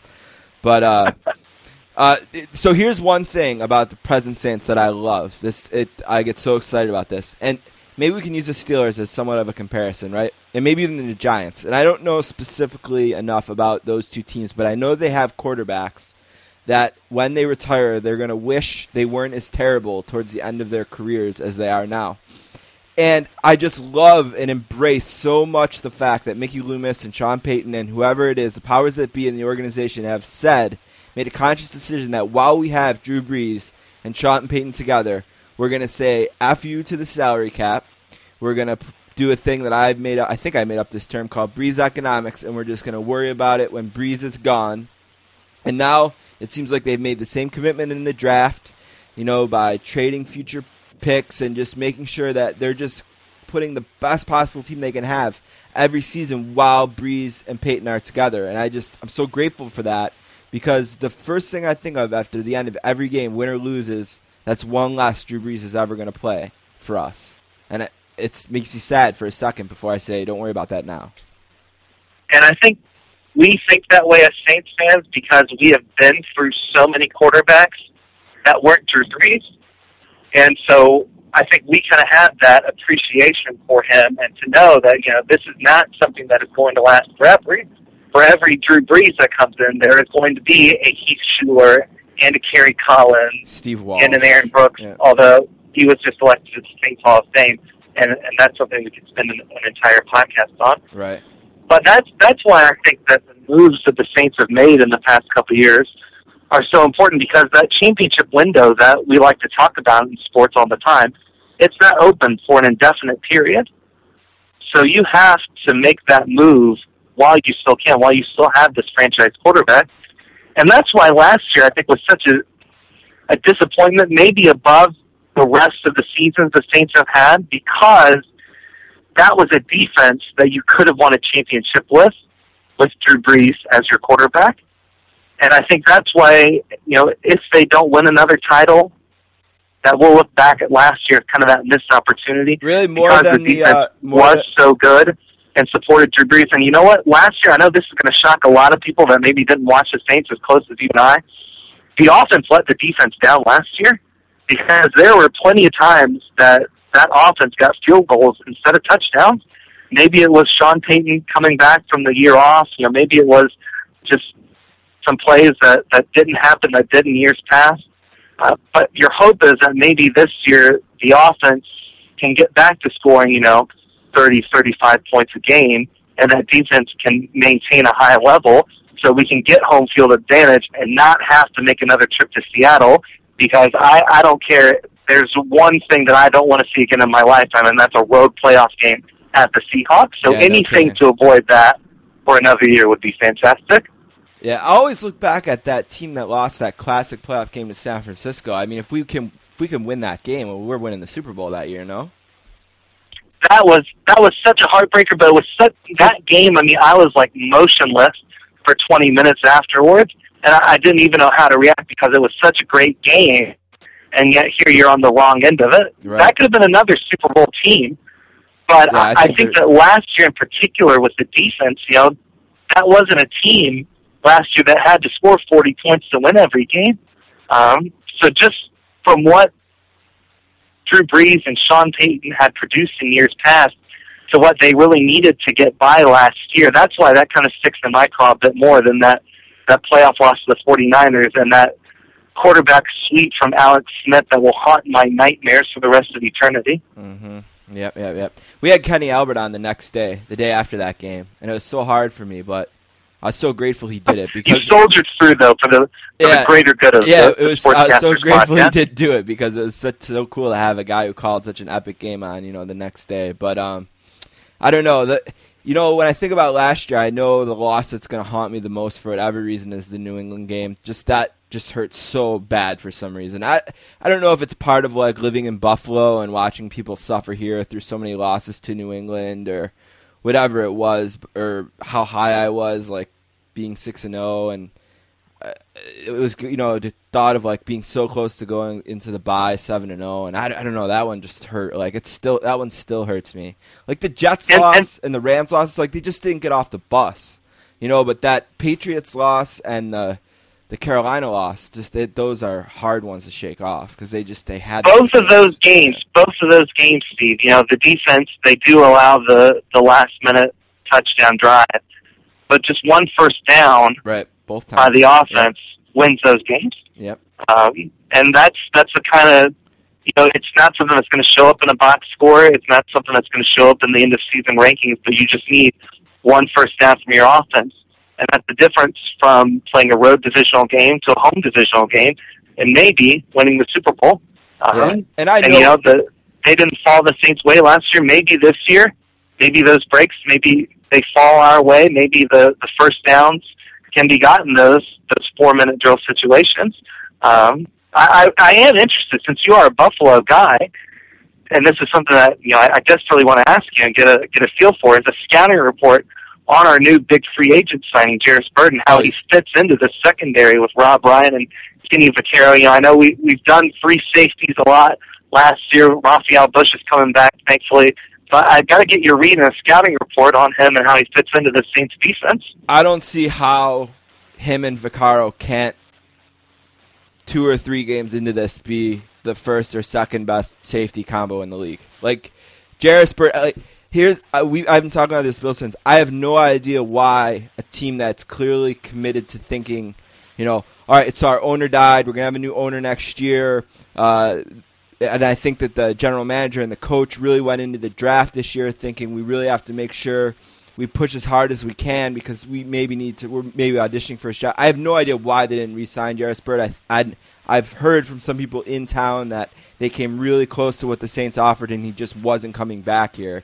But he's as good of a mm. player as this team has drafted in 15 years. I mean, I think he, Wow. he's he's probably. I think he's he was the first person to make the Pro Bowl at his position that they drafted in it was years. I forget what the exact stat was, but because Jason Peters was a Pro Bowler for them that they drafted as a tight end, so he didn't count. There was a long run where they didn't have a Pro Bowler that they drafted at the right position make the Pro Bowl. That guy's the best Bill since he's the best Bills player since the Super Bowl teams.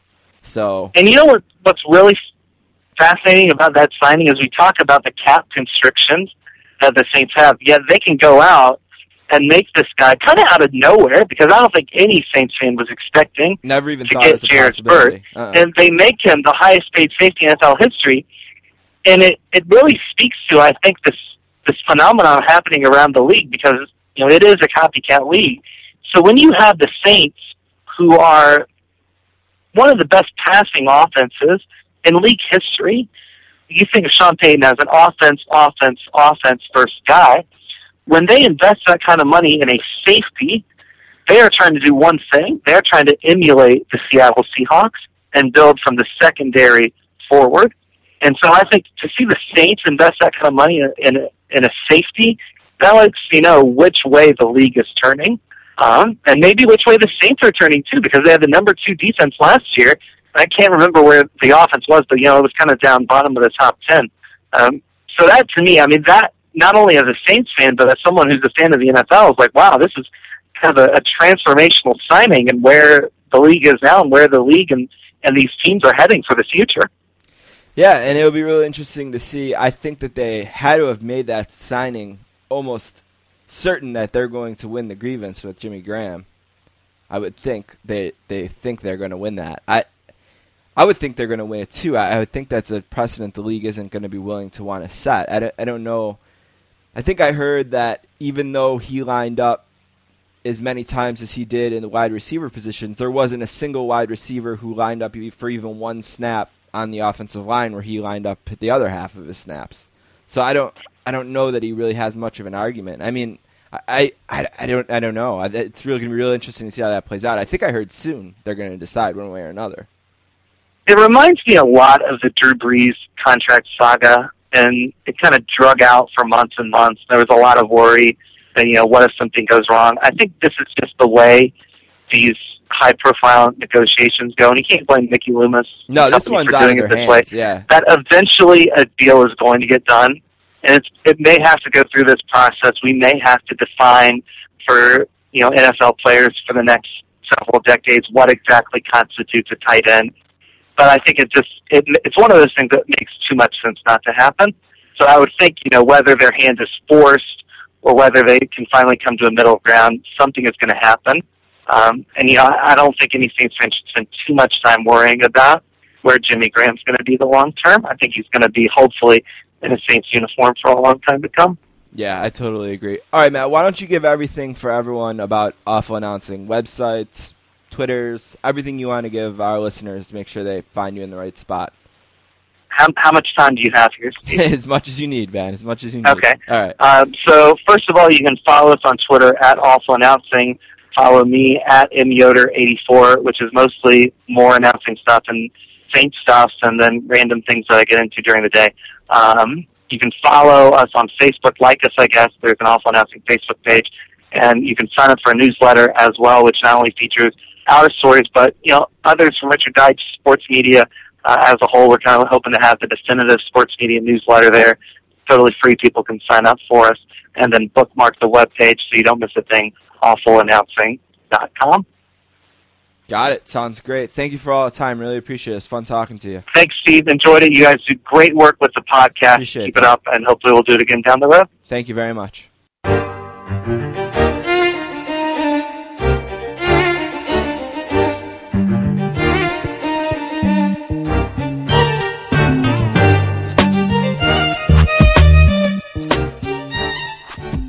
All right, I want to thank Rob Stone and Matt Yoder and Linda Cote. Oh no, I want to thank uh, Matt, Rob Stone and uh, Matt Yoder only for being on the podcast today. Really appreciate that. Uh, Stone from Fox Sports, Yoder from Awful Announcing, first appearances. Uh, it is episode 18. It's June 10th. I didn't mention that off the top. That's right. Uh, you can find us on Facebook. Believe it or not, we don't do much on there, but you can find us on there. Like us. yeah, I'm like not it. sure what that would do Yeah, necessarily. it's big.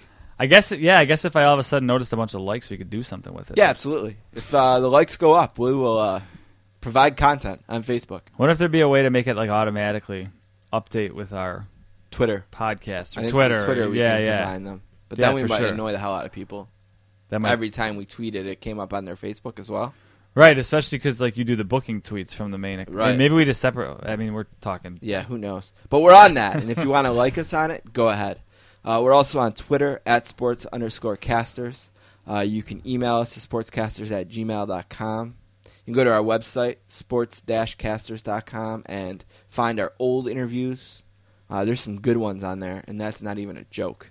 No, There's some good ones. definitely timeless ones too. Yep. Artie Lange, all them. Yep. All right. Uh, one last thing for me today. Over the weekend was another one of those hurdles in the summer of hurdles towards a wedding. You know, it was like the first thing actually was Miss Castor was the best woman at a wedding, or what is it called? Maid of honor? Yes. Maid of honor. So we got over that hurdle. And then the next one was, you know, we had to do something. I don't know. Whatever. The shower is a big event in wedding season. Uh, Miss Castor's shower. And uh, I said to her the night before that someone more influential than me, because at some point there had to be a first shower, right? Yeah. Now just everyone has them, but at some point there was some brave woman or woman's family who said, "You're going to come to a luncheon and bring me gifts." Yeah, it is a I weird I don't want to hear anything about it. Yeah. I know you're already coming to the wedding and bringing money as well there, Uh-huh. but I'm starting a new life and I demand that you come to lunch and bring gifts. And I will tell you what gifts via registry. Yeah. Yeah.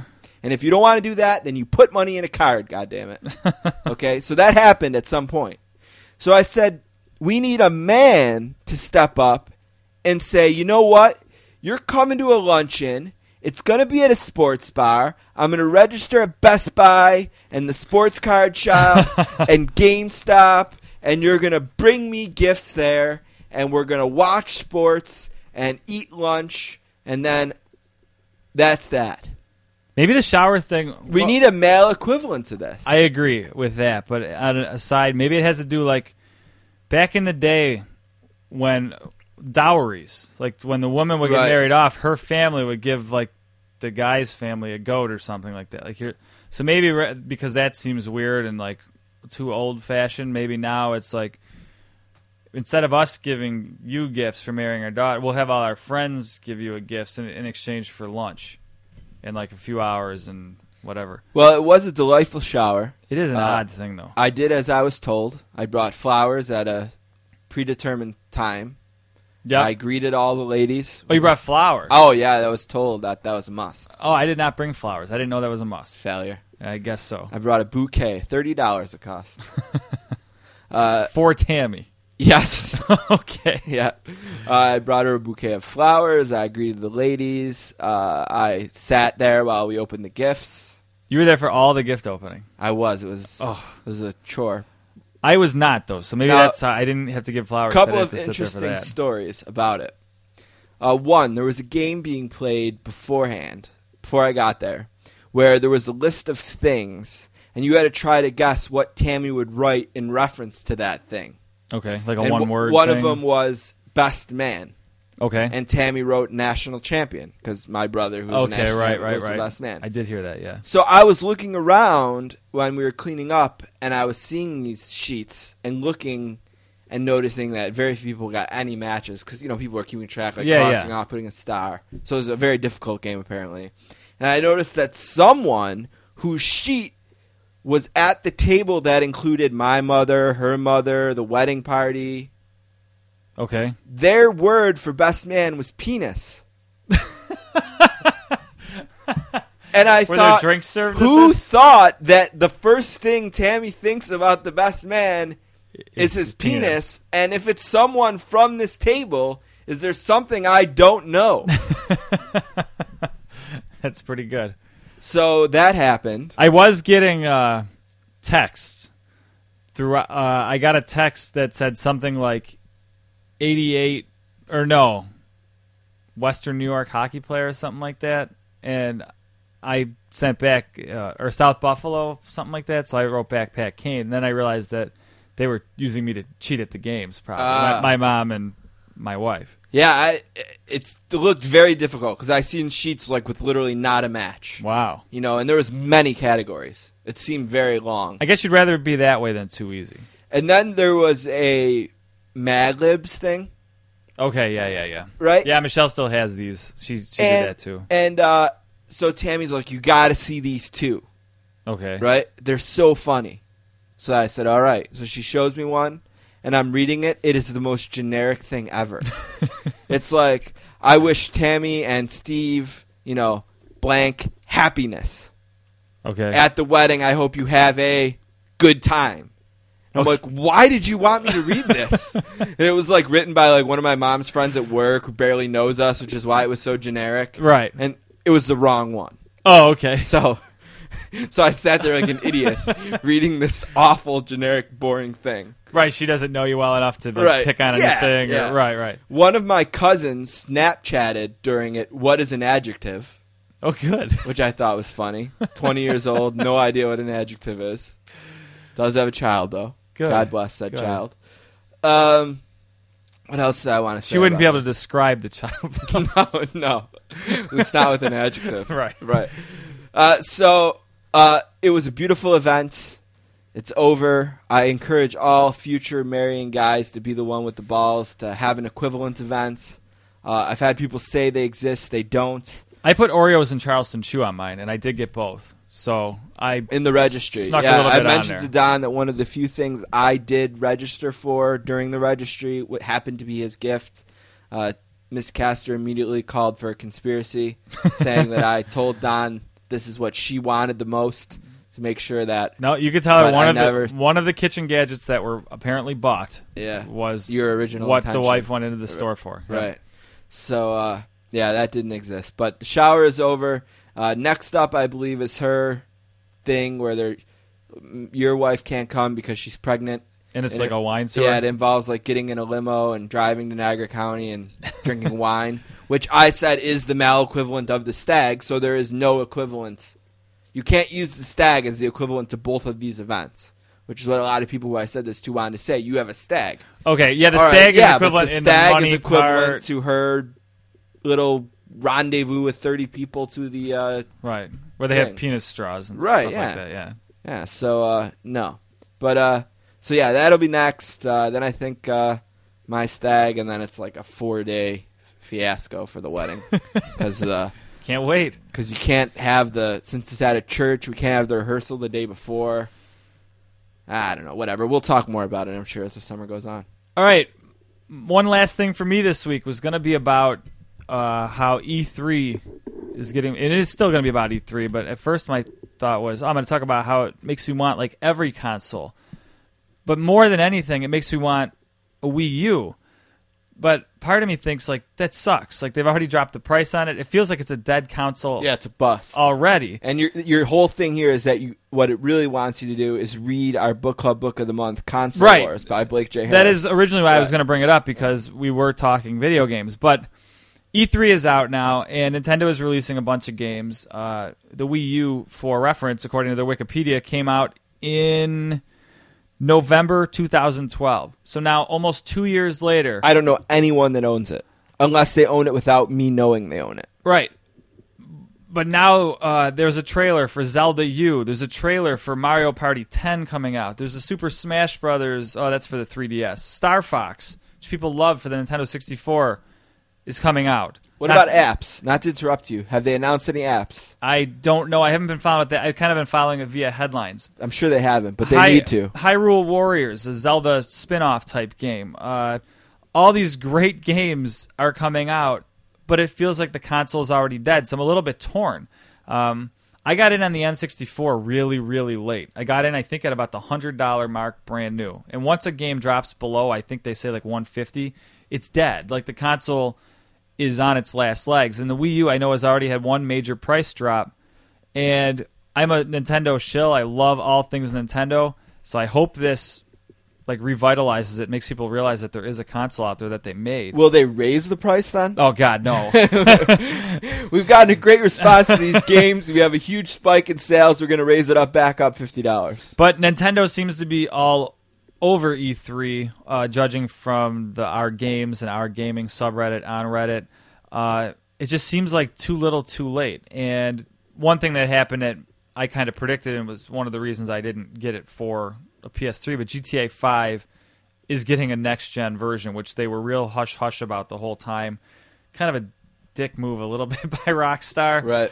But uh, yeah, it did get a next. You got to know better though. yeah, yeah, Yeah. But yeah, that's coming out now. So it, that's what my first thing was going to be. It's like, oh, I want all these games. But then I realized, man, all these games that sound really sweet are all for the Wii U. It just feels like it's two years. Wait, couple questions for Yeah, you yeah. before you go off. If you had, if you could go into the store today and buy the new, someone just gave you the money and said, "Go ahead, no problems at home. Yeah, you got a baby, but it's okay. It's not your money. It's just a very nice gift." and I'm not pocketing the difference if I buy the Wii U or anything like no, that. No, no, no, no. They're just uh, they're just gonna pay. Right. You know, Okay, like sure. they're coming in behind you With with, their a credit, card. card, right. You, you know, you, you went through the drive-through at Tim Hortons, bought their coffee as a repayment. They want to buy your video game system at GameStop.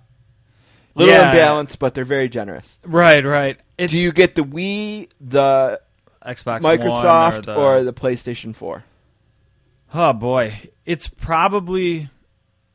I mean, as of now, I mean, a lot of these games aren't going to be released until like 2000, uh, 2015. Some of them, so it's still a little ways out. But I can name, I can write down a list of games I want for the Wii U, and I can't do that for the other two systems yet. Like, I'm not a big. I, I couldn't tell you what are the exclusives for PS4 or uh, Xbox. So it would probably still be a Wii U stubbornly. And I'm a big PC gamer, and a lot of times that's the one system you can get games. The Wii U, you can't get Mario for the PC or whatever. So it would probably Right, still be. a- Nintendo keeps their shit Nintendo. Right. If you want this, you're gonna It need would- a Nintendo. it would probably Right. stupidly still be a Wii U. All right. It's uh, and that said, I've got a PS3. I probably said this before. I bought like four or five games over the lifetime of it. and I would never consider it a waste of money. It's like my home media player. It's One other Blu-ray question player. then: Yeah. What if you already have a Wii U at the time? it'd be a PS4? So you'd get the PS4 over the Microsoft, the yeah, Xbox One. not based on really any games. I just that's more familiarity. I've I've had the I had the PS3. I've never owned an X Microsoft anything. I mean, other than like a Windows computer. But uh, All right, I'm done. yeah, there's nothing wrong with that. It's just yeah, so Wii U, it just feels like too little, too late, and I'm sure I'll probably end up jumping on it when uh, it's on its way out. But and eBay is all over this stuff. eBay has the PS3 for 360 bucks today, so or the PS4 for 360 bucks. So E3 is awesome, and I wish this was the E3 Nintendo had like last year.